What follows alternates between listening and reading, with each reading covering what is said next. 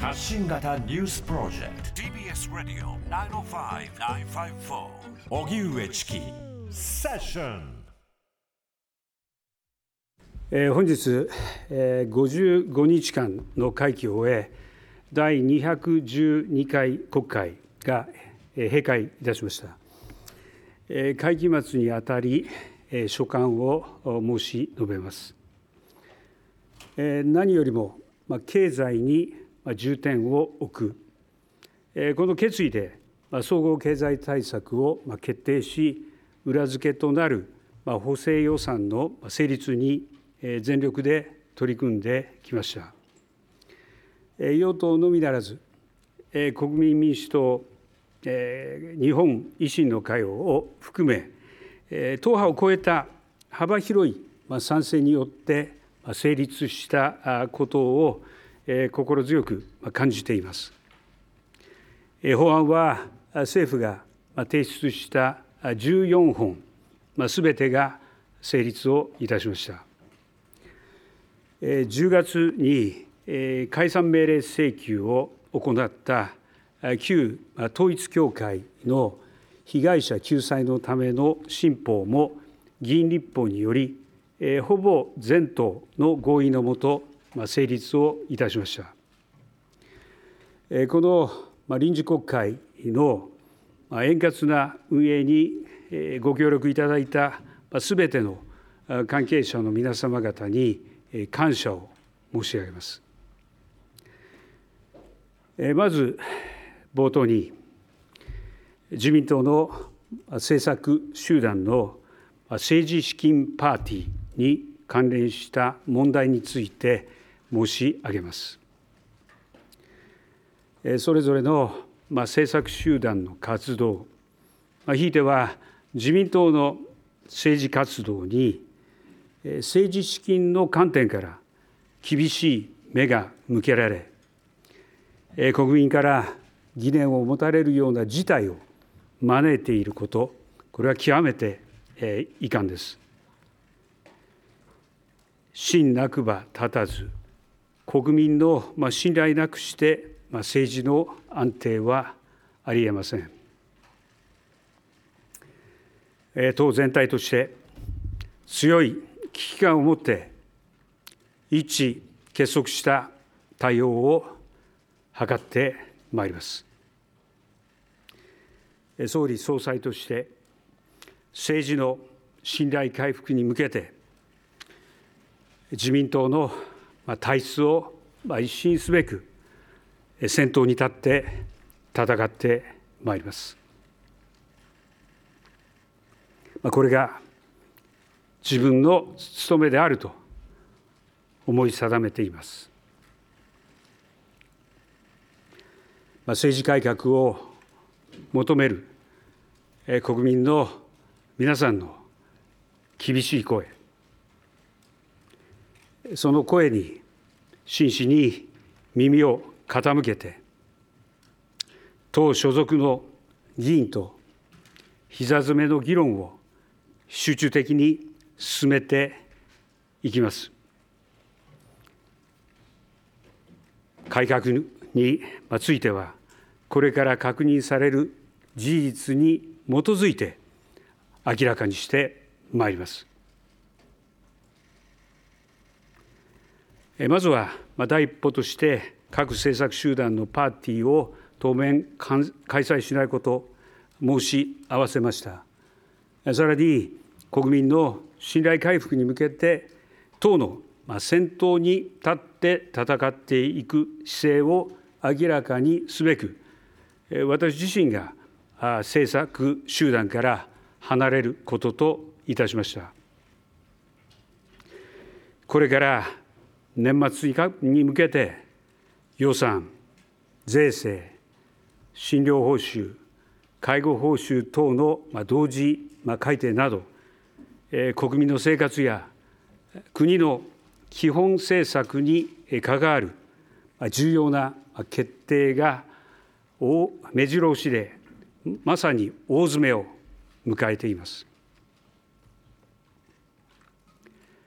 政府、与党として国政に遅滞を浸すことがないよう全力を挙げなければなりません。まあ、こういった考え方のもと、国会終了を待って、明日速やかに人事を行うことが適切であると判断をいたしました。早急に必要な手続きを進めることといたします。これから年末にかけて重要な政策決定が続きます。私自身が党の先頭に立って国民の政治の政治への信頼を回復すべくそしてそれに全力を尽くし政策の推進に支障が生ずることがないよう政府・与党を挙げて高い緊張感を持って臨んでまいります。岸田政権は先送りできない課題に結果を出すべく真摯に取り組んできました。外交ではインドなどグローバルサウスの主要国やウクライナの首脳も招き平和国家日本として G7 広島サミットを主催いたしました韓国のユン大統領との深い信頼関係を築き急速に日韓関係を進展させました。そして歴史を画する日米韓のキャンプ・デービッド首脳会談。さらには11月に行われた日中首脳会談を皮切りにさまざまなチャンネルで日中の対話が再開しようとしています。来年2024年は緊迫の1年になるでしょう。ウクライナ侵略、イスラエル、パレスチナ情勢、米国大統領選をはじめ、相次ぐ主要国の国政選挙、ロシア、北朝鮮の連携など、複雑化する東アジアの安保環境、日本の外交力を駆使して難局を乗り越え、日本ならではのリーダーシップを発揮していくことが求められます。そのためにも日本の政治の安定が求められます。経済では新しい資本主義で掲げたさまざまな取り組みもあり賃上げ設備投資株価などいずれも30年ぶりの高い水準となりました。物価上昇を乗り越える賃上げグリーンやデジタルの攻めの設備投資。会社の枠を超えた労働移動。企業の活発な新陳代謝。こうした熱量の高い新しい経済ステージへと移っていくためデフレ心理とコストカットの縮み志向に支配されていた30年間から脱却する千載一遇のチャンスを迎えています。来年2024年はその千載一遇のチャンスをつかめるか後戻りしてしまうかの正念場です。物価高から国民生活を守り物価上昇を上回る賃上げ、これを必ず達成しなければなりません。そのために政府の総力を挙げて政策を実行してまいります。今年の年頭会見では次元の異なる少子化対策に挑戦すると申し上げました4月には子ども家庭庁を発足させ6月には子ども1人当たりの支出を OECD トップのスウェーデン並みへと大幅に拡充することをお示しいたしました。そして来週には拡充する支援策の詳細などを盛り込んだ子ども未来戦略を正式決定いたします。これまで必要性が唱えられながら長らく実現しがたかった困難な課題に一定の答えをお示しいたしました。引き続きこれらの取り組みの実行に全力を挙げるとともに少子化問題やデジタル行財政改革を含めて人口減少社会への対応という長期戦略を視野に入れ日本社会の持続可能性を維持するための大きな課題に挑戦してまいります。以上申し上げた先送りできない課題への取り組みは政治の安定があればこそ進展してきました。国民の信頼なくして政治の安定はありません。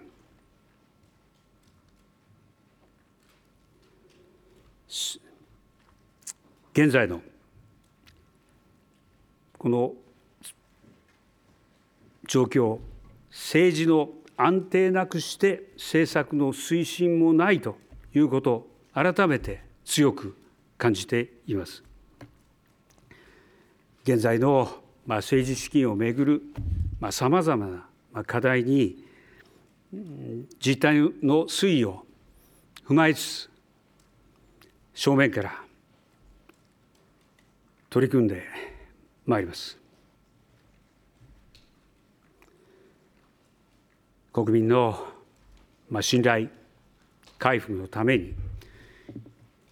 火の玉となって自民党の先頭に立ち取り組んでまいります。国民の皆さんのご理解をお願い申し上げます。冒頭発言は以上です。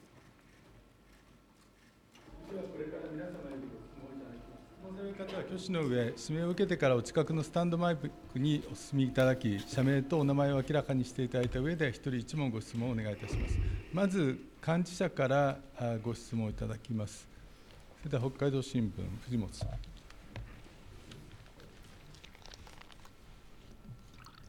海道新聞藤本です。よろしくお願いいたします。民党の政治と関連をめぐる問題について質問します。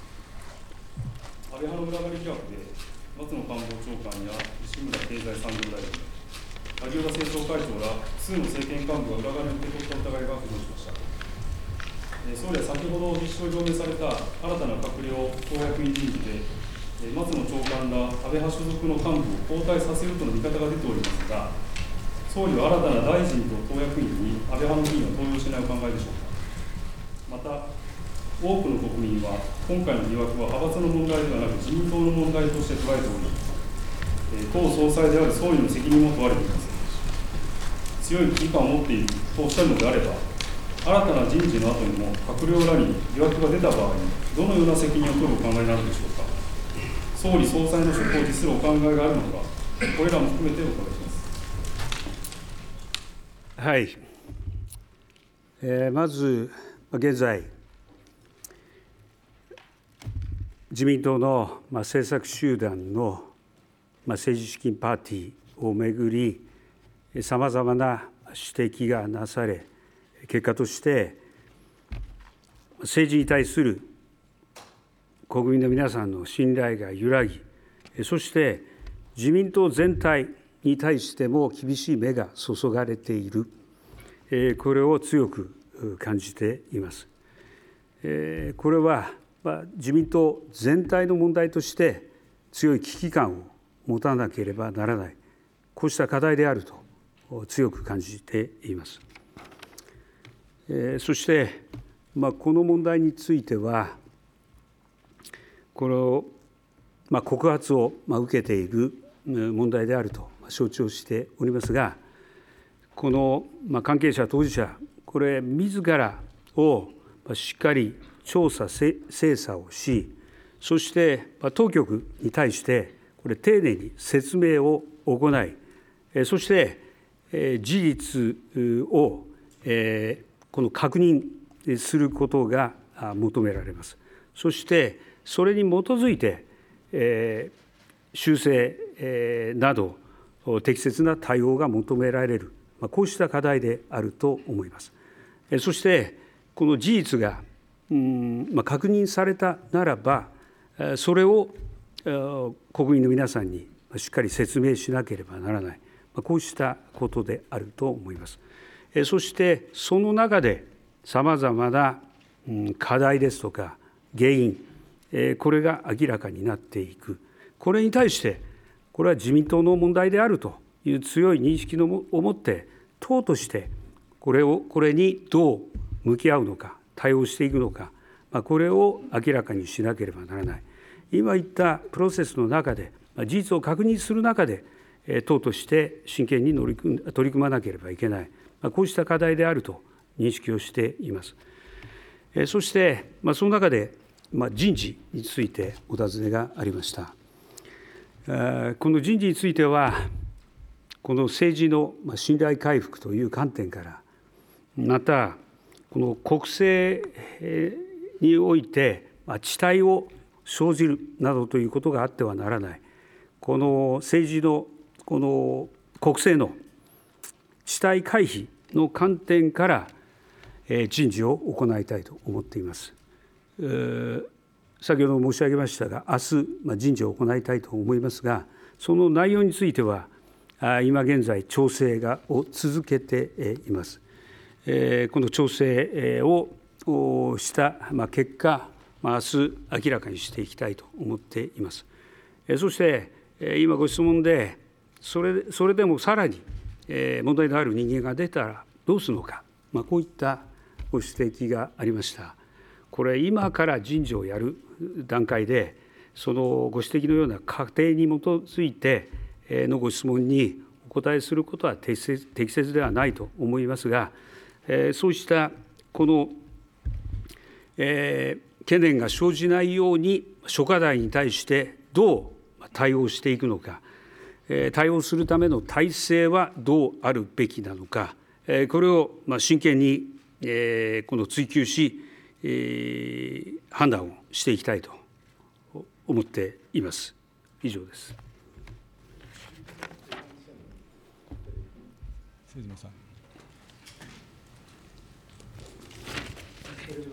瀬島さん。はい。関連して再発防止策について伺います。はい。えっと、信頼回復へは、まあ、まずは徹底的な実態関連が求められると思いますが、実態関連、具体的にどのように取り組むのか、例えば期限を決めて調査を行って内容を公表するなど、総理が具体的に指示をされるお考えはありますでしょうか。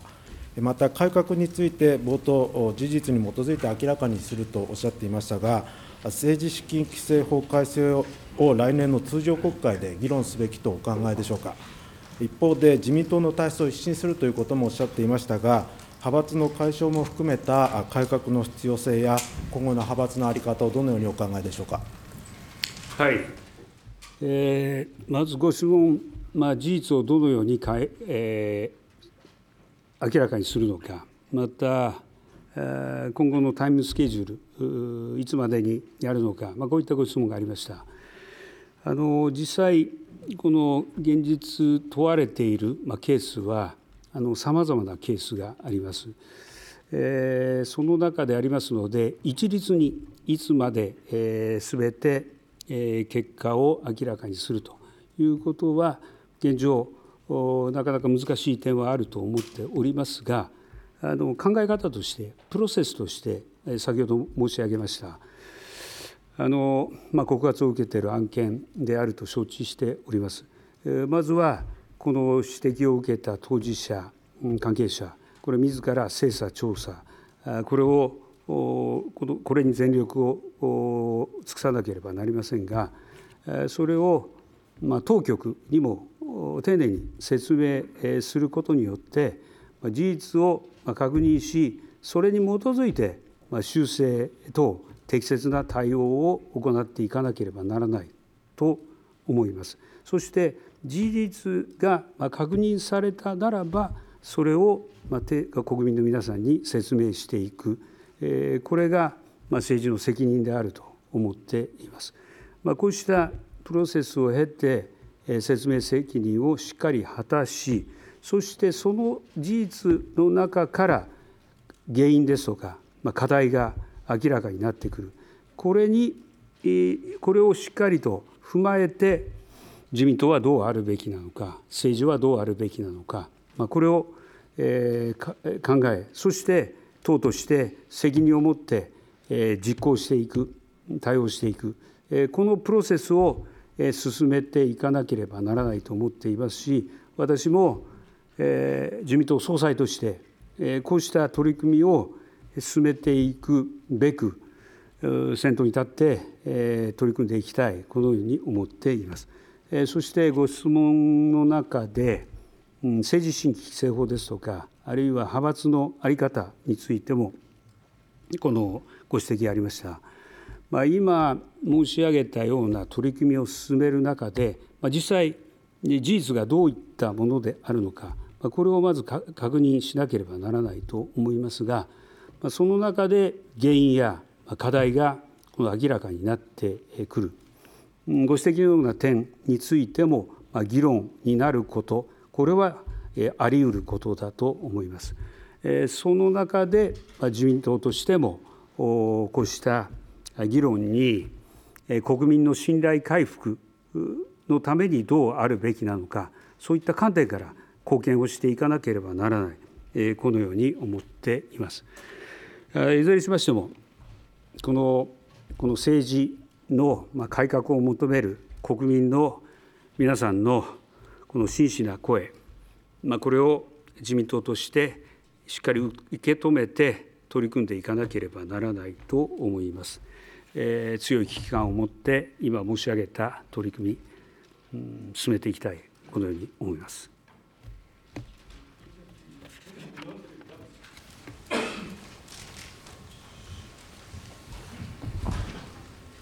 総理、日本テレビの平本です。あの、はい、冒頭、国民から厳しい目が向けられているという言葉がありました。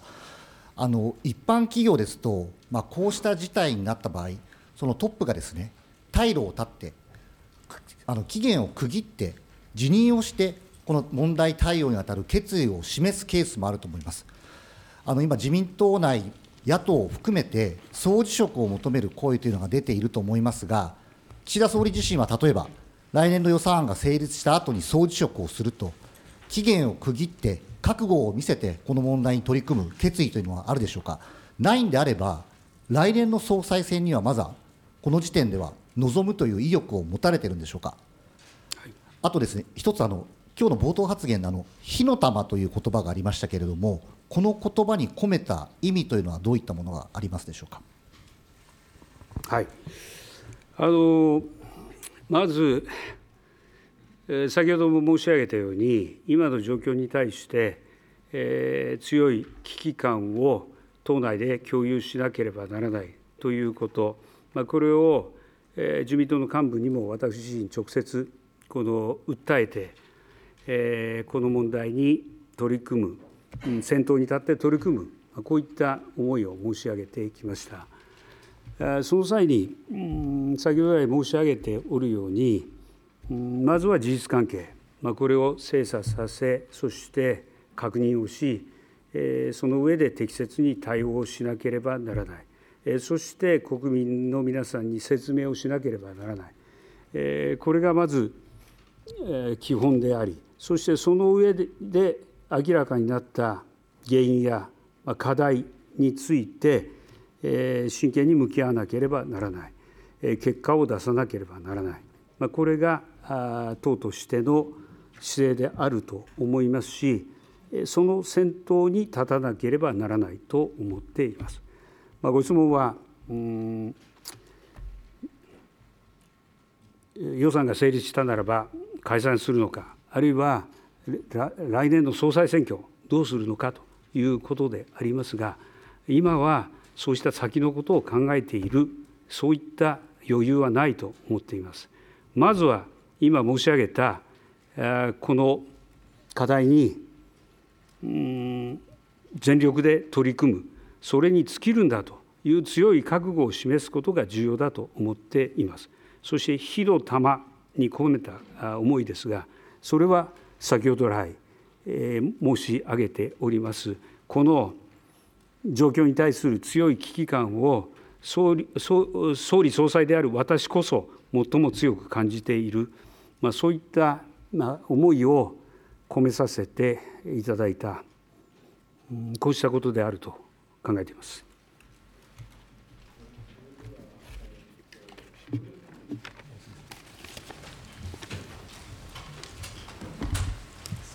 東京新聞の大月です、はい、よろしくお願いします。はい、えっとまああの冒頭総理の発言あの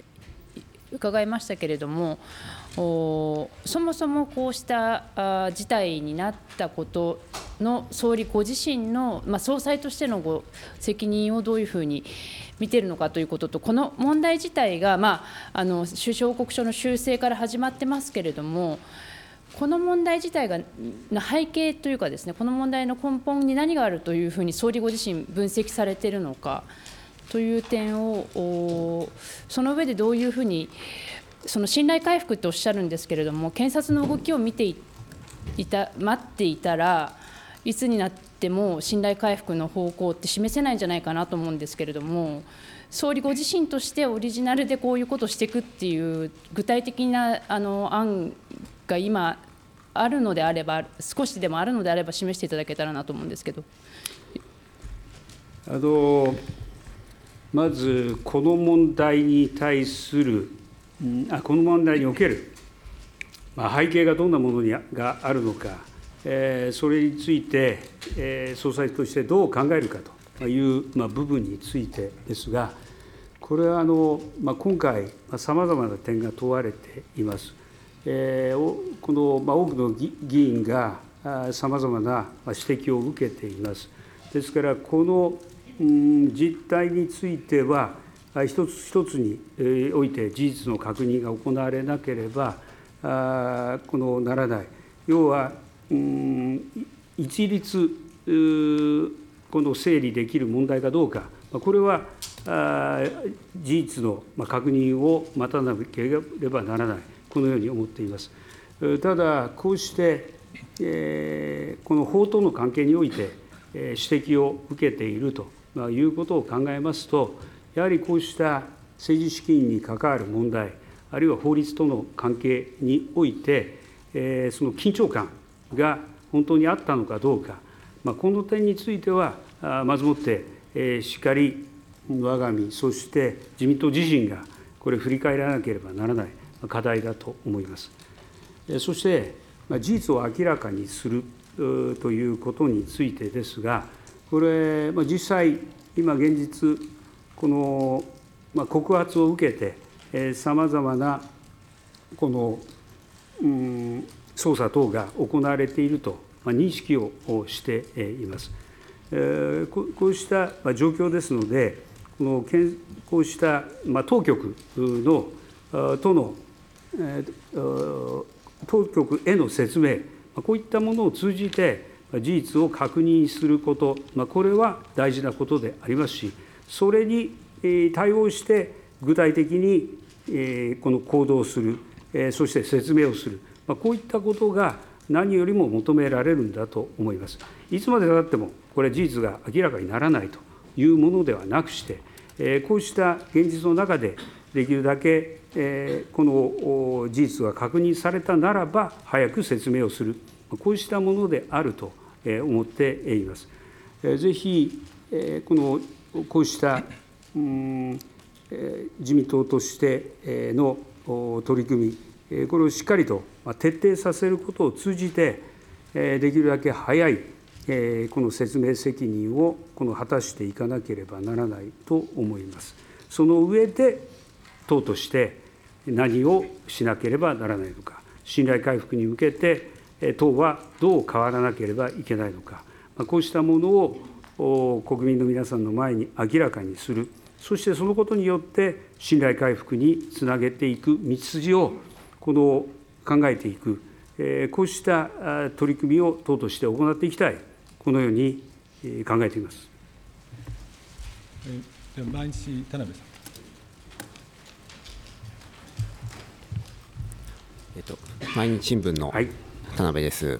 えっと、今回はですね、えっと、政治資金規正法の改正についても、えー議論になっているところがあると思います。特にパーティー券の購入や、えー寄付の全額公開を求める行為などがあります。その点について、総理ご自身は、えーどのようにお考えでしょうか。そういったことを検討しても良いとお考えなのか、検討する必要はないとお考えなのか、お願いします。またですね、えっと、人事の、えー人事をするということですけれども、その理由がですね、えっと、今回の、えー問題を受けてということであれば、今回の、閣僚や、えー長官の会見の中では、政府の立場なので、えーお答えできないということが、えー多くありました。えーこの問題を受けて交代された方というのは、今後、そうした政府の立場だから、えーコメントできないということは、今後はないというふうにお考え、えないというふうに考えてよいでしょうか。はい。えー、とまず、政治資金規正法について、ま、議論するかというご指摘でありますが、先ほど申し上げました、ま、取り組みによって、えま、事実が、ま、認定され、それに適切に対応していく、合わせて説明を行っていく、まこうしたことであると思っていますが、その中で原因や課題が明らかになり、結果としてどういった対応が必要になるのか、まこういった議論になると考えます。えその結果として、ま、法律の問題であるという議論になること、ま、それも、まあ、りうるとは思いますが、これ、事実の認定を前にして、え具体的にじゃあどう変えるかとかですね、えどういったま基準にするか、あ、これはこの現実をしっかり把握した上で、えこの議論をしなければならない課題であると思っています。それからこの今回あの、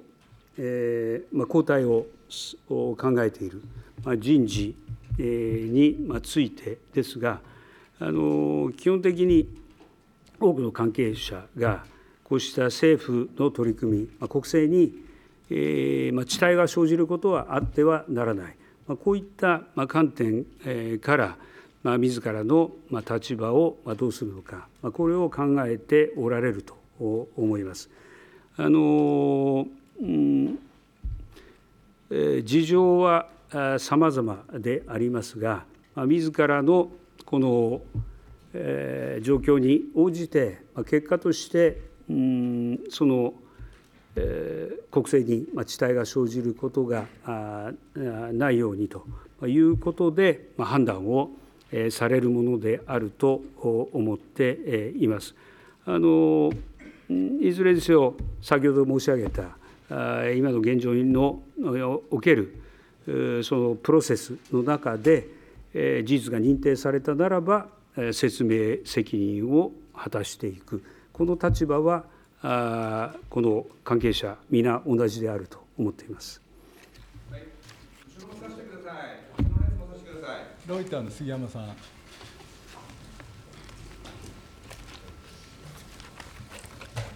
ロイター通信の杉山です、えー政治資金問題を海外にどのように説明するか、質問です。総理はこれまで外遊先で海外投資家に日本への投資を呼びかけたり、来日した投資家と積極的に面会してきました。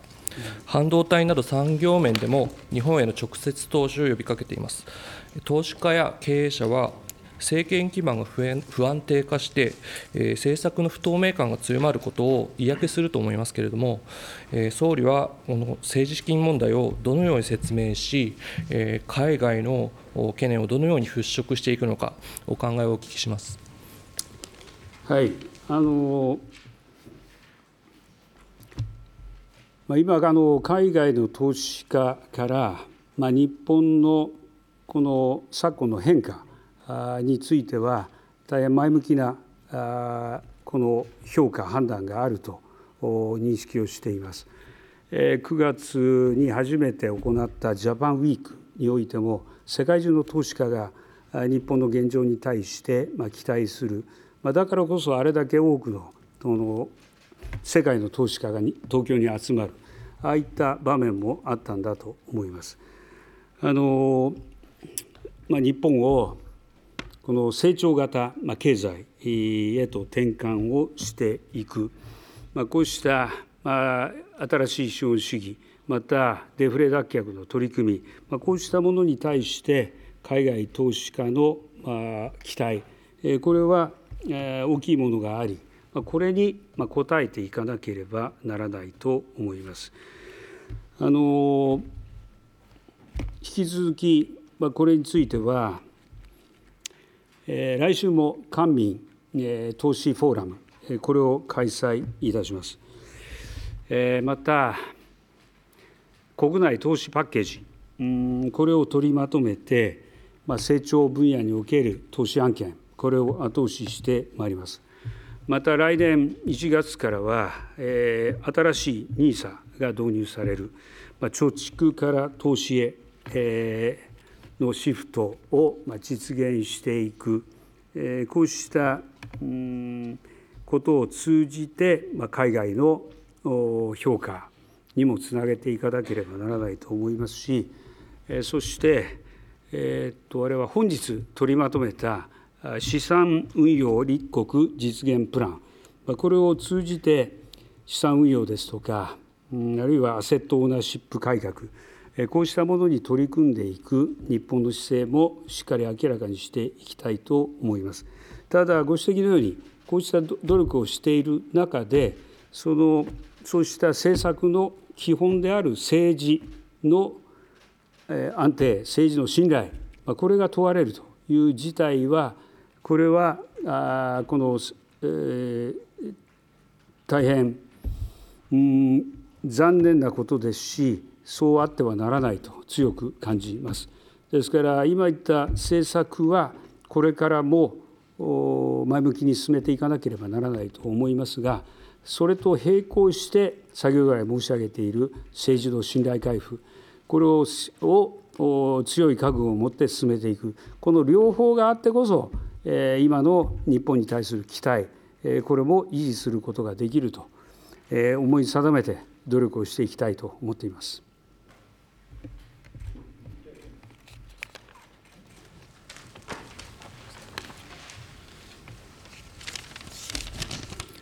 日経新聞の秋山です。経済政策について伺います。え日銀の植田総裁があの年末から来年にかけて一段とチャレンジングになると発言し、えマーケットではマイナス金利政策の解除観測も浮上しています。え総理は30年ぶりのデフレ完全脱却を目指し、え来年に向けて、え賃上げと、え投資消費の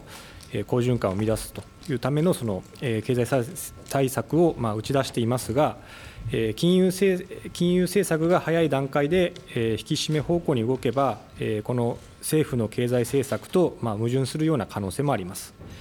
え脱デフレに向けて、え政府、日銀の連携はどのように考えますか、お考えをお願いします。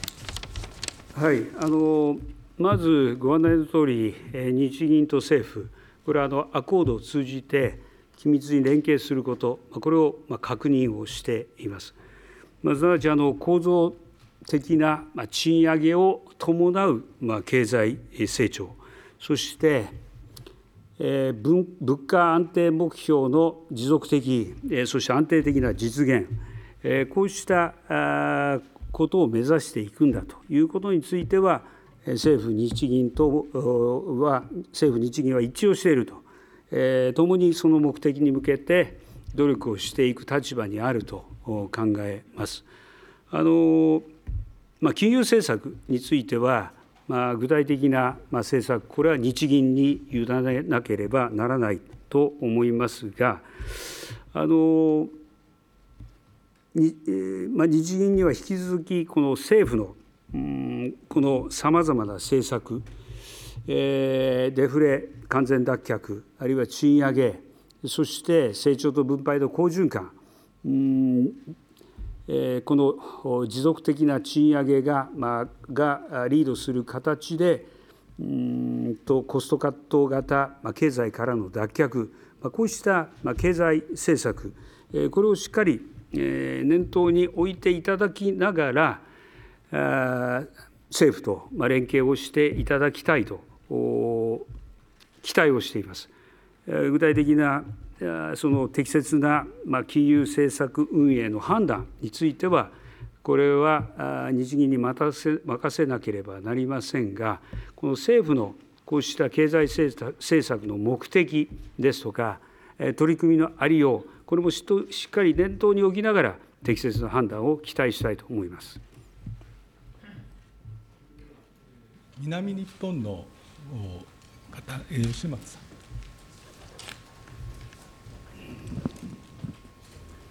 南日本新聞の吉松です、えー鹿児島県の屋久島沖での米軍オスプレイ墜落事故についてお尋ねします。8人が死亡という重大事故を受け政府はオスプレイの安全が確認されてから飛行を行うよう要請しましたが米軍は全世界のオスプレイを運用停止とするまでの約1週間沖縄や奄美などで離着陸を繰り返し住民の不安が高まりました。政府の要請の在り方は適切だったのでしょうか。えー今後さらに強い要請を行う考えはないか。陸上自衛隊のオスプレイ配備計画や日米地位協定を見直す考えはないかお答えください。はい、あのまずあの米軍機の運用にあたっては、この住民の方々、地元の方々等の安全確保、まあ、これは大前提であるとおいうこと、これは言うまでもありません。ま、今回の事故を受けて、この地元の皆様方、ですから、米軍基地が所在する地元の方々ですとか、まあ、事故があった鹿児島県の方々がご心配され、えー懸念されている、こういった声をまず真摯に受け止めています。そしてご指摘のように、えー日本側としては、事故発生直後から、この米側に対しまして、安全の確認がされるまで飛行しないよう、これは明確に求めてきたところであります。ただ当初は、この事故が起こった同型機、CV22 空軍のこの同型機の運航停止であったと承知をしています。そしてその後、ずっと要請を続けてきた結果、ま、同型機だけではなくして、海兵隊や、海軍の保有する機種も含めて、まあ、全ての保有するオスプレイについて、運用を停止するという発表が行われた、まあ経えーえこういった、まあ、経緯をたどりました。えー当然のことながら引き続き、えー日本に日本にあるすべ、全てのオスプレイの飛行停止を、えーその、おまあ、継続して、えーえーもらいたい。要は、うんこの安全、まあ、確認について、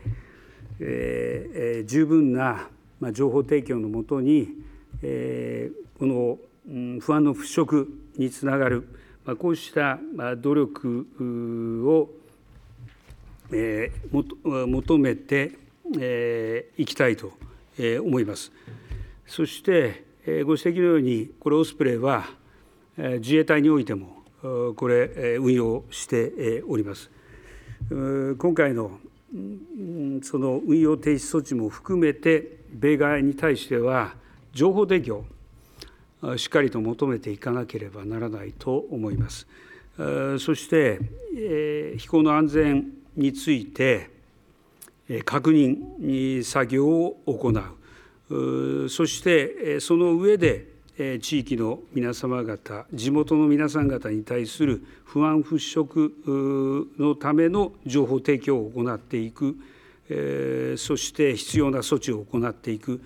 これが我が国においても求められることであると考えます。以上です。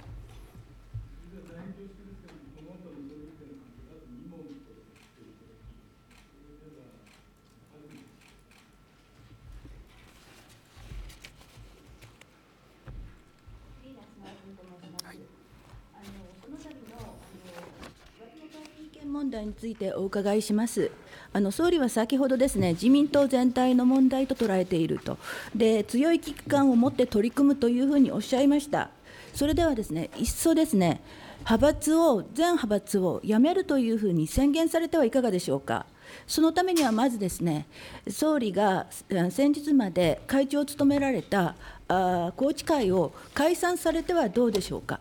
今、派閥はポスト利権の巣窟とか、あと裏金作りの機関でしか国民の目では見えていません。で自民党決闘宣言の冒頭にはですね政治は国民のものとありますがこの原点に立ち返るためにはまず派閥という存在自体をやはり消消してしまうということが必要だと思いますがこの国民の声は総理の耳には届いてますでしょうか？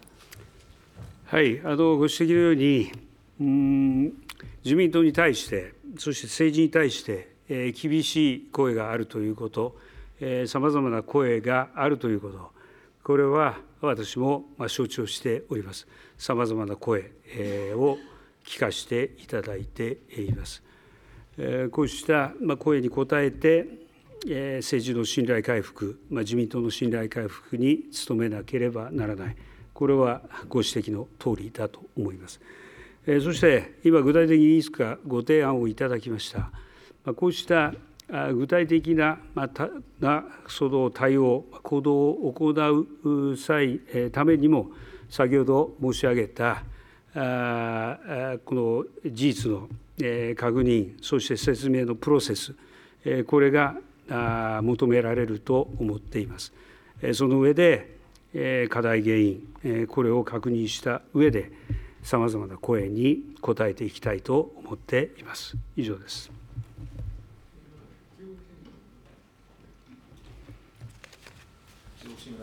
申します。はい、えー、G7 議長国としてのこの1年についてお伺いいたします。はいえー、今年は G7 議長国として5月に広島サミットを開かれました。米英仏の各保有国を含む首脳を被爆地に集め、平和のメッセージも出したところです。しかし世界ではいまだにウクライナやガザ地区で紛争が続いています。対ロ制裁など G7 の対応を疑問視する声もあります。改めて議長を務められたこの1年の成果と、現在の国際情勢を踏まえた G7 の課題、なすべき役割をどう考えるか伺います。はい、あのおっしゃるように、今年日本は G7 議長国を務めました。そして、5月の G7 広島サミットにおいて、AI 環境をはじめですねさまざまな議論を行いましたがやはり最も基本的な、考え方として今、国際秩序が大きく変化し揺らいでいるその中にあってやはり改めて多くの国々がよって立つ考え方よって立つ基盤これをしっかり確認をしグローバル G7 のみならずグローバルサウスをはじめ周辺国も含めて国際社会が分裂や分断ではなくして再び協力していく、こうした道筋を考えていくべきである、その理屈として一つは、法の支配に基づく自由で開かれた国際秩序、やはり国際法というのは弱い立場の国にこそあるものであるという考えに基づいて、今一度、この国際法によって立つ国際秩序を考えていかなければならないということ、さらにもう一つは、やはり今、国際秩序が大きく変化する中にあって、グローバルサウスと言われる、まあ、国々、かつて大国と言われていた国ではなくして、え、グローバルサウスと言われている国々との結束、これが新しい国際秩序を考えていく上で重要であるということを確認した、まあ、そのために広島にブラジルやインドやインドネシアまたウクライナのトップも集まった、まあ、こういった会議であったと思います。えー、こうした基本的な考え方に基づいて、一つのこの結論に至った文章を取りまとめたこのことは大きな意義があったと思います。あのウクライナに対するこの G7 の対応も非難されているんではないか、まあ、こういったご指摘もありましたが、えー、法の支配に基づく自由で開かれた国際秩序を、えー、この G7 のみならず、この同志国関係国もとも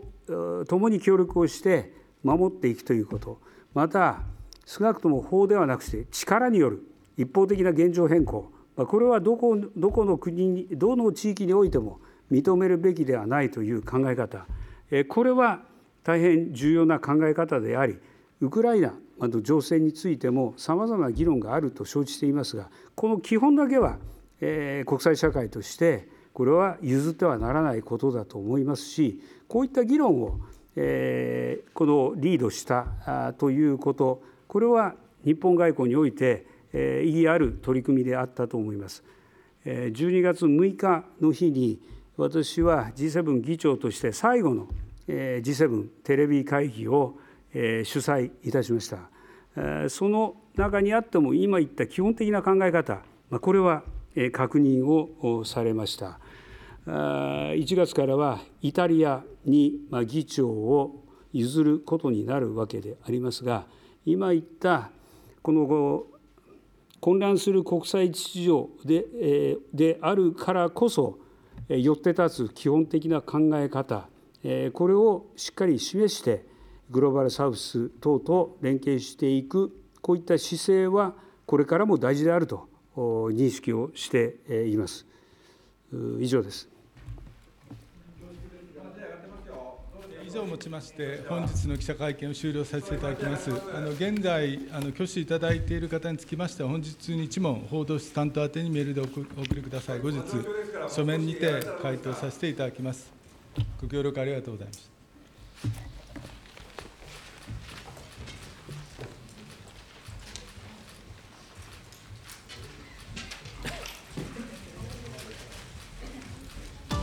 TBS Radio 荻上チキセッション TBS Radio 905-954